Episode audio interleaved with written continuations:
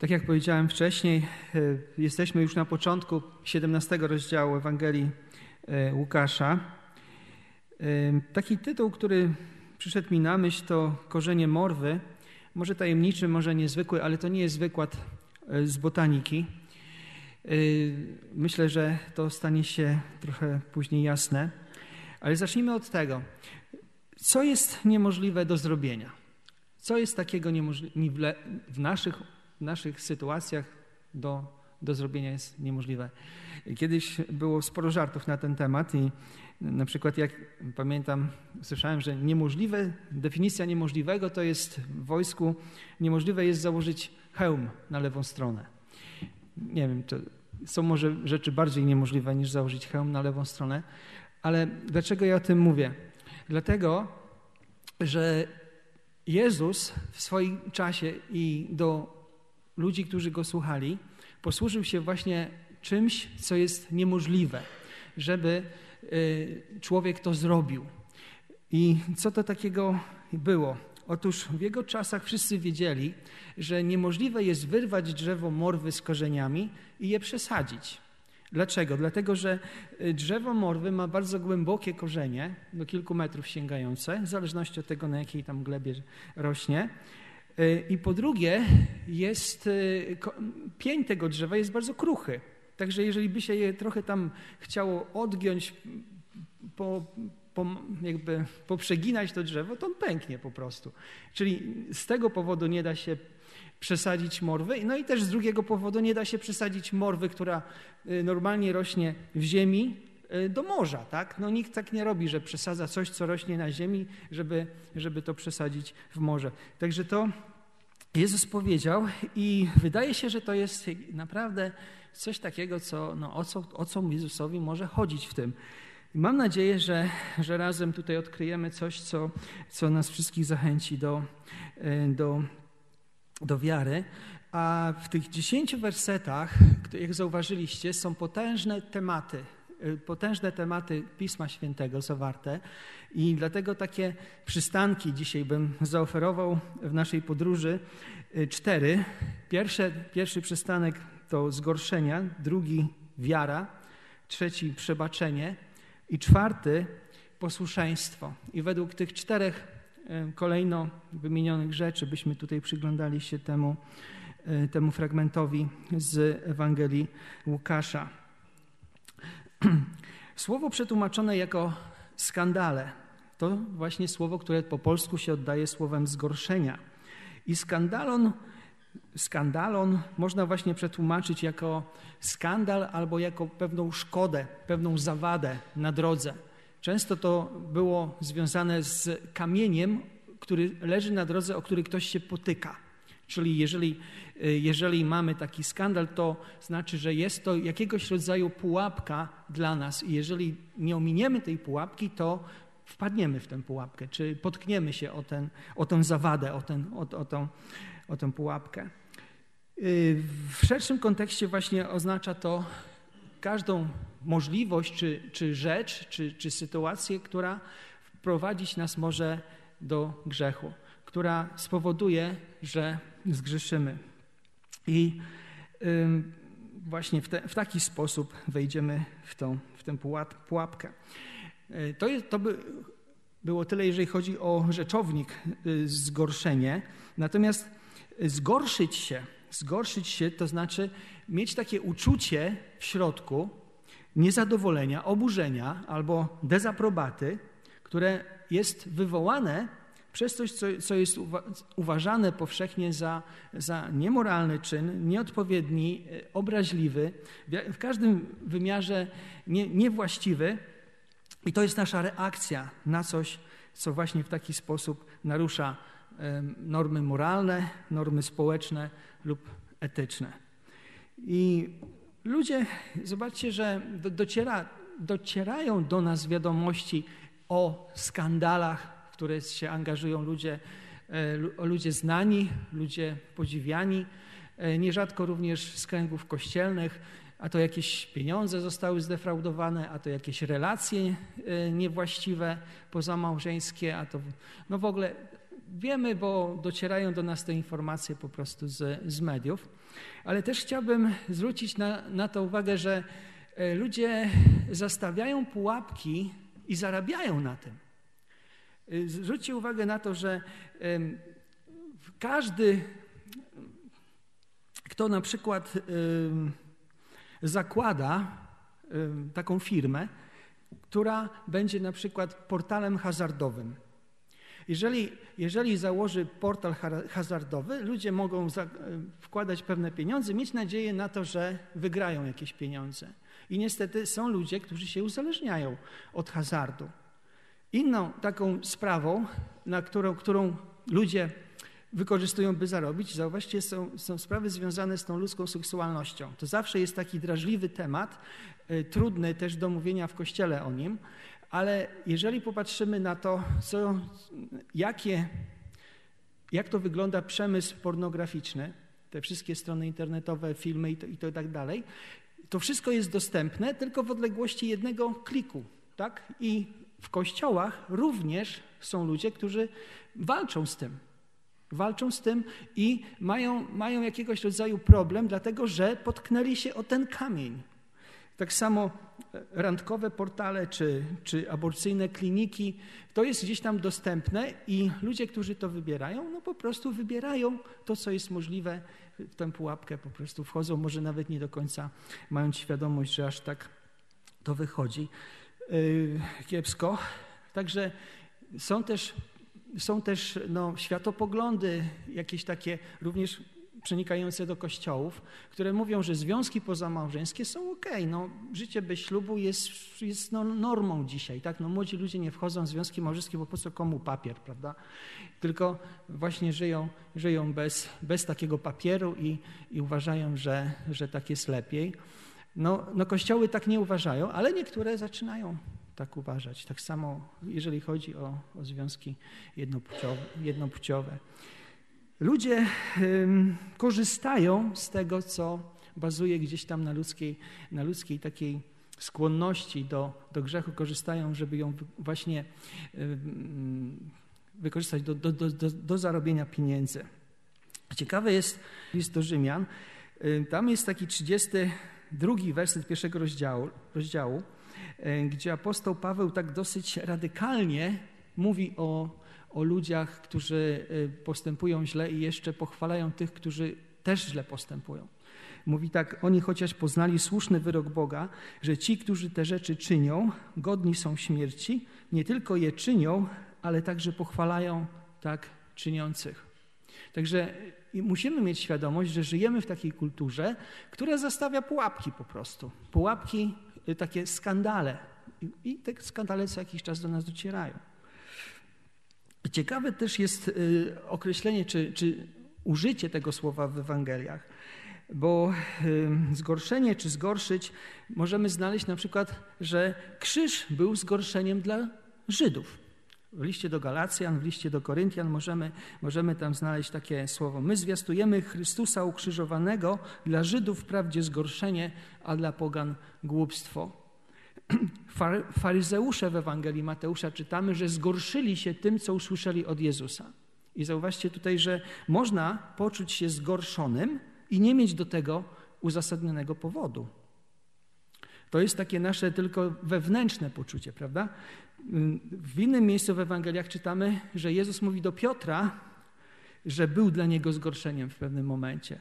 Y, a on obróciwszy się rzekł Piotrowi, idź precz ode mnie szatanie, jesteś mi zgorszeniem. Y, Vocatio, grecko-polski słownik, oddaje tutaj to słowo zgorszenie zawada, że jesteś mi przeszkodą, bo myślisz o tym, co boskie, y, bo, myślisz, bo nie myślisz o tym, co boskie, lecz o tym, co ludzkie. Także pokarm okazuje się może być zgorszeniem dla niektórych ludzi. Właśnie w liście do Rzymian, 14 rozdziale, apostoł tam mówi tak. Przeto nie osądzajmy już jedni drugich, ale raczej baczcie, aby nie dawać bratu powodu do upadku lub zgorszenia. I kwestia polega na tym, że jeżeli na przykład mój brat czy siostra uważa, że ja nie powinienem pić piwa, a ja w jego obecności piję piwo, bo uważam, że mogę pić piwo, bo, bo piwo jest dla ludzi, no to wyjściem z tego jest to, żebym wziął poprawkę na poczucie mojego brata i gdzieś tam nie powodował w, jego tych, w nim tych myśli, te, tego, tego zgorszenia, które on odczuwa, jako, kiedy, kiedy widziałby mnie, że, że, że ja piję to piwo, prawda? To, to, jest, to jest coś takiego, że Królestwo Boże jest czymś więcej niż pokarm, jest radością w Duchu Świętym. I teraz, jeżeli pokarm będzie gorszyć mojego brata, to ja nie chcę być powodem zgorszenia mojego brata. I zauważcie, że skąd wziąć do tego, do tego siłę? No, no, no siłę, którą mamy wziąć do tego, żeby nie być zgorszeniem dla mojego brata czy siostry, trzeba wziąć z miłości do bliźniego po prostu. Jeżeli kocham swojego brata i chcę dla niego dobra, to nie będę robił czegoś, co, co rujnuje mu pokój wewnętrzny, co rujnuje jego, jego wyobrażenie o tym, co jest właściwe i dobre. A może ten brat, może ta siostra miała bardzo negatywną przeszłość związaną z alkoholem i ja teraz po prostu forsuję na nim swoje własne poglądy, swoją własną wolność, tak? W taki sposób nie wolno y, podchodzić, nie wolno w ten sposób jakby tłamsić tego, tego drugiego, który, który może mieć inny, inny pogląd. Y, zauważcie, w liście do Koryntian też apostoł mówi, y, nie dawajcie zgorszenia ani Żydom, ani Grekom, ani zborowi Bożemu. Czyli o ile to jest możliwe, żyjemy w taki sposób, żeby ani Żydzi, ani Grecy, ani zbór Boży nie, nie był zniesmaczony, nie był y, w ten, w tak właśnie zgorszony tym, co w nas widzi, tym, co od nas słyszy. Y, trzeci werset y, naszej Ewangelii tu rozpoczyna się od słów uważajcie na siebie.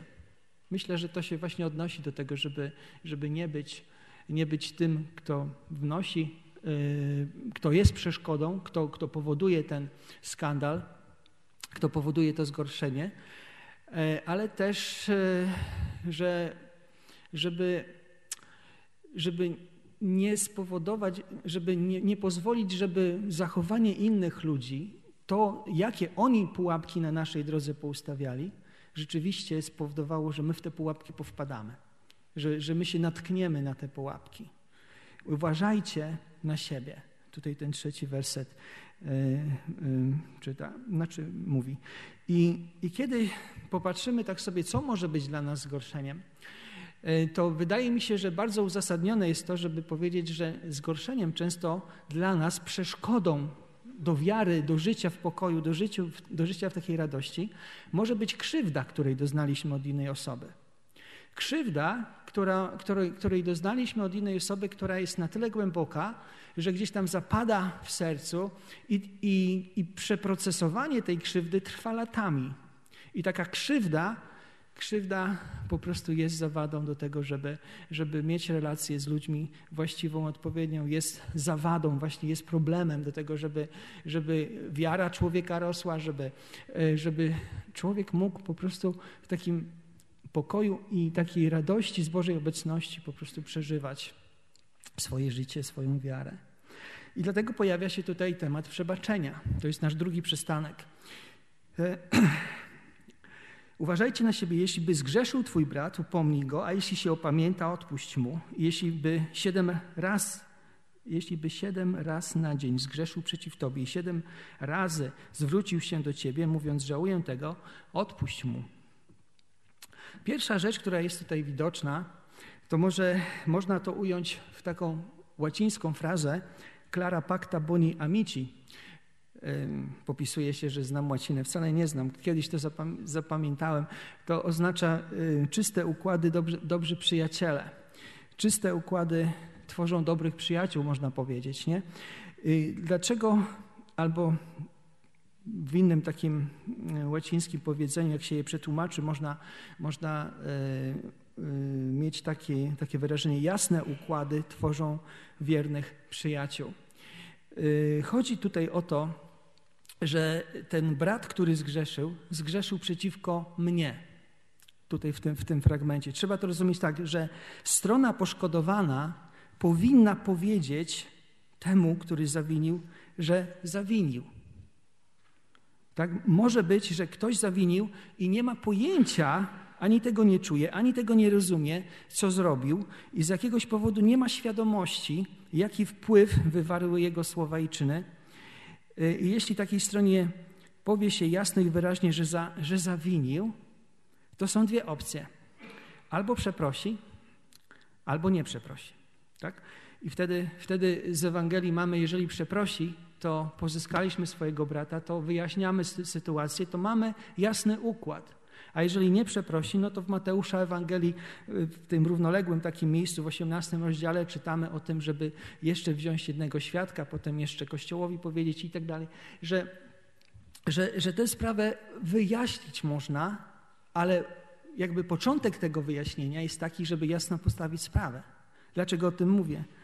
Dlatego, że, yy, że ktoś może zostać albo wystarczy, że się poczuje urażony, skrzywdzony, ma za złe, że ktoś coś powiedział, coś zrobił, trzyma to gdzieś w swoim wnętrzu, niczego nie powie i albo się zamyka, albo unika danej osoby, albo nawet unika miejsca, gdzie może spotkać daną osobę. Po prostu. Nie chce widzieć swojego skrzywdziciela, tak? Czy osoby, od której doznał przykrości, która mu się źle kojarzy, nie chce z nią rozmawiać, nie chce jej widzieć i po prostu unika tego. To może również dotyczyć Kościoła i nas samych yy, i tego, co doznaliśmy, jak przepracowaliśmy, jak, jak to w naszych sercach yy, funkcjonuje, to co może było takie nie do końca pozytywne ze strony naszych braci czy, czy sióstr.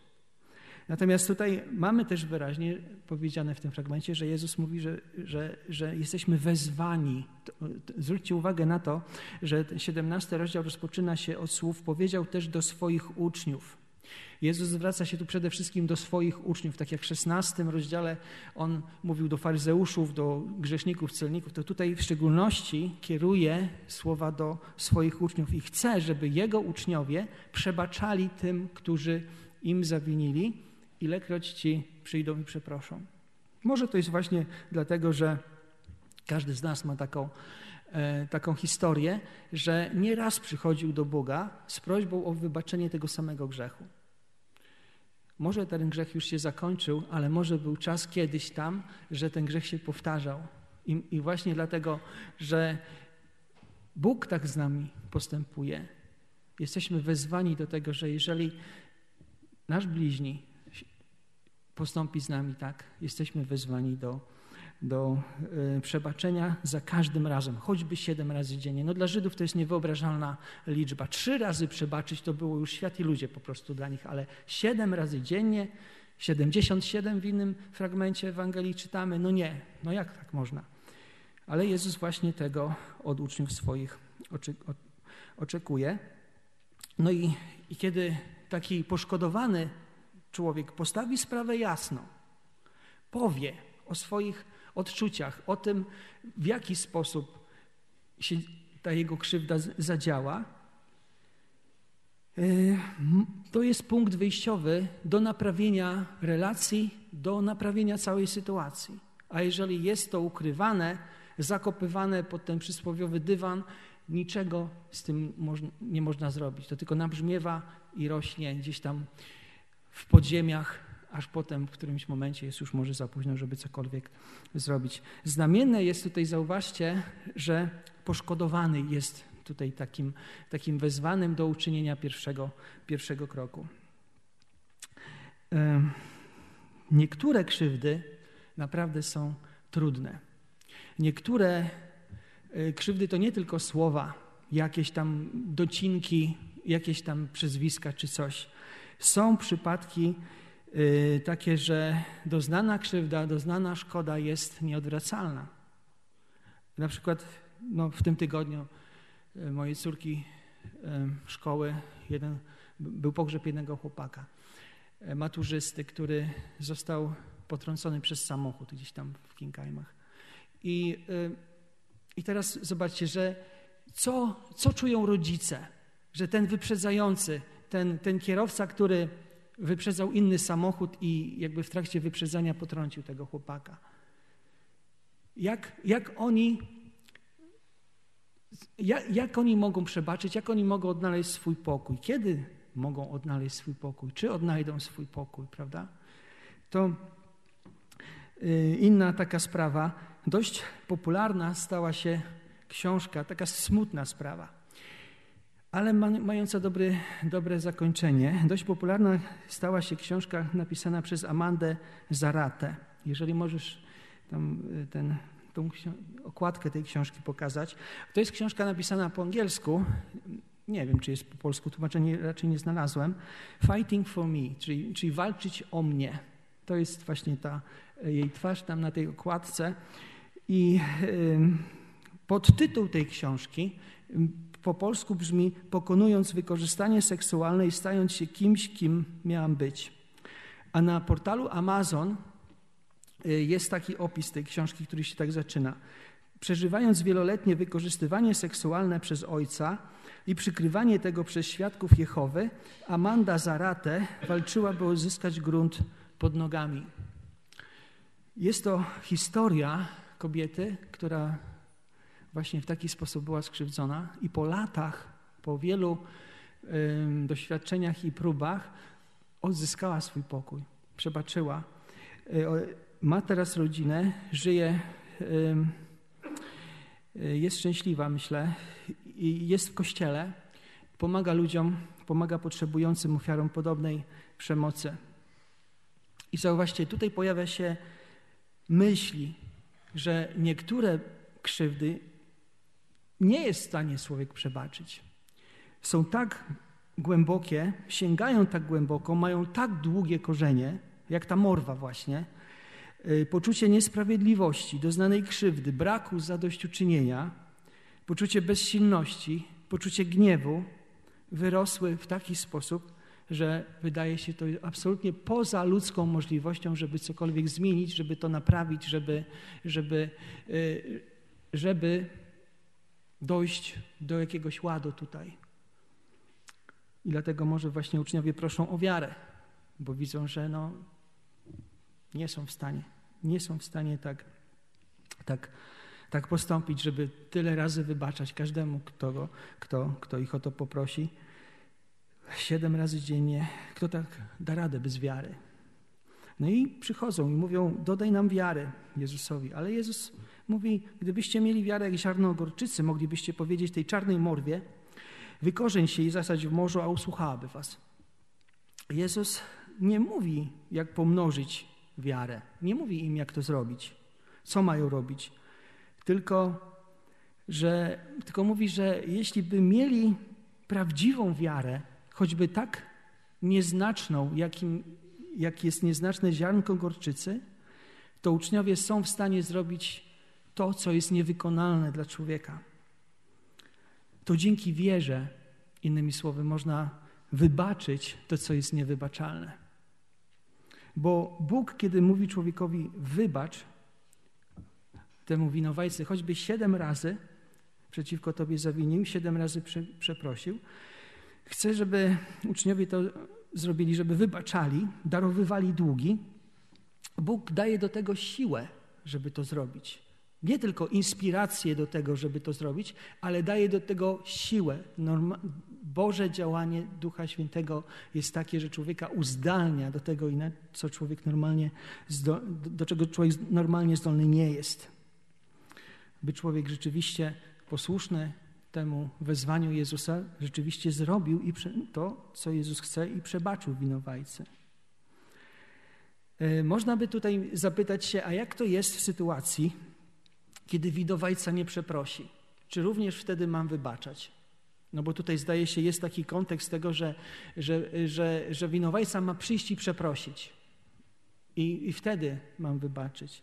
Ale popatrzmy na ekstremalny przypadek, polegający na tym, że winowajca dopuścił się krzywdy, a potem krótko po tym zginął. Był wypadek drogowy jakiś, po prostu zginął. I nie ma już możliwości przyjścia do mnie i poproszenia mnie o przebaczenie. Czy w związku z tym, że mnie nie przeprosił, ja mam żyć w takiej sytuacji, że mu nie wybaczyłem? Może, może pojawiają się, myślę, a dobrze mu tak, że tak, tak się stało, tak, prawda? Bo takie ludzkie serca nasze są właśnie takie, ale, ale, ale sytuacja jest taka, że nie przyjdzie i nie przeprosi. I wyjściem nie jest to, że ja mam mu nie przebaczyć, tylko wyjściem jest to, że jestem wezwany przez Chrystusa do tego, by, by mu wybaczyć, by samemu wyjść z tego więzienia, opresyjnego, można powiedzieć, więzienia swojej duszy.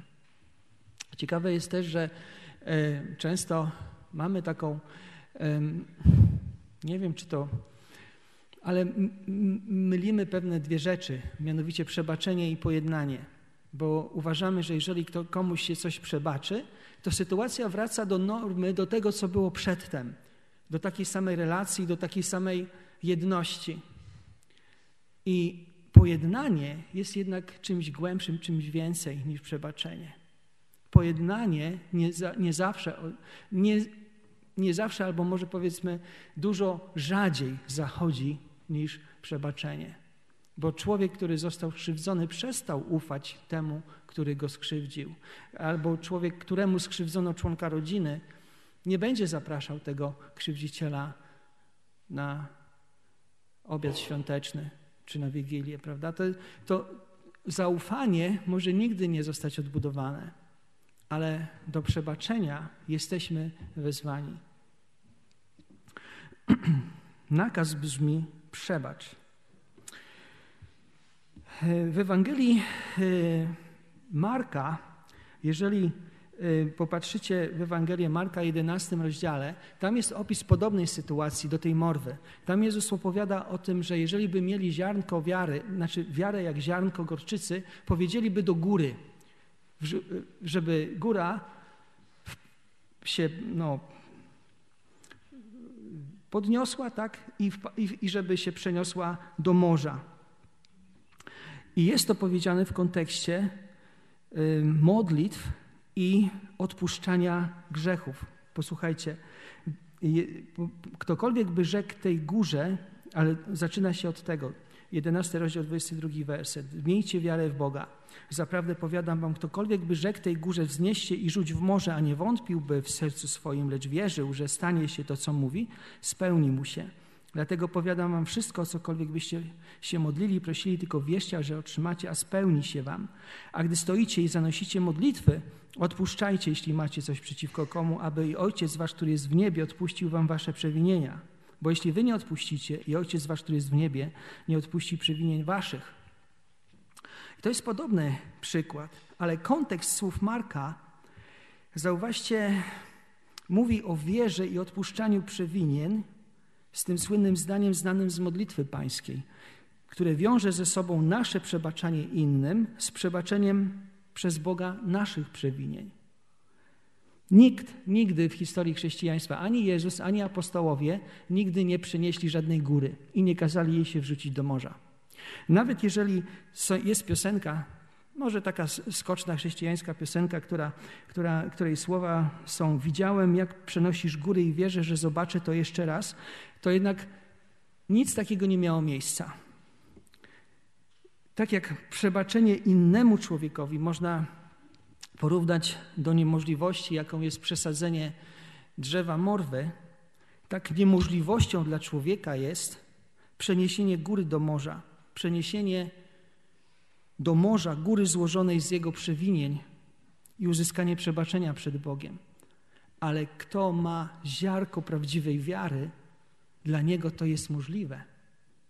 Dlatego zobaczcie, jest tutaj mowa o przebaczaniu innym, i myślę sobie, że jeżeli mówimy o wrzucaniu gór do morza przez wiarę, to jest to wrzucanie gór złożonych z naszych grzechów, z naszych win, z, naszego, z naszych przestępstw wobec Boga, które mogą wpaść do morza dzięki temu, że uwierzyłem w Boga. Dzięki temu, że uwierzyłem to, co Bóg mówi o Chrystusie, że moje winy, moje grzechy zostaną zmazane, dlatego że uwierzyłem w Jego Syna.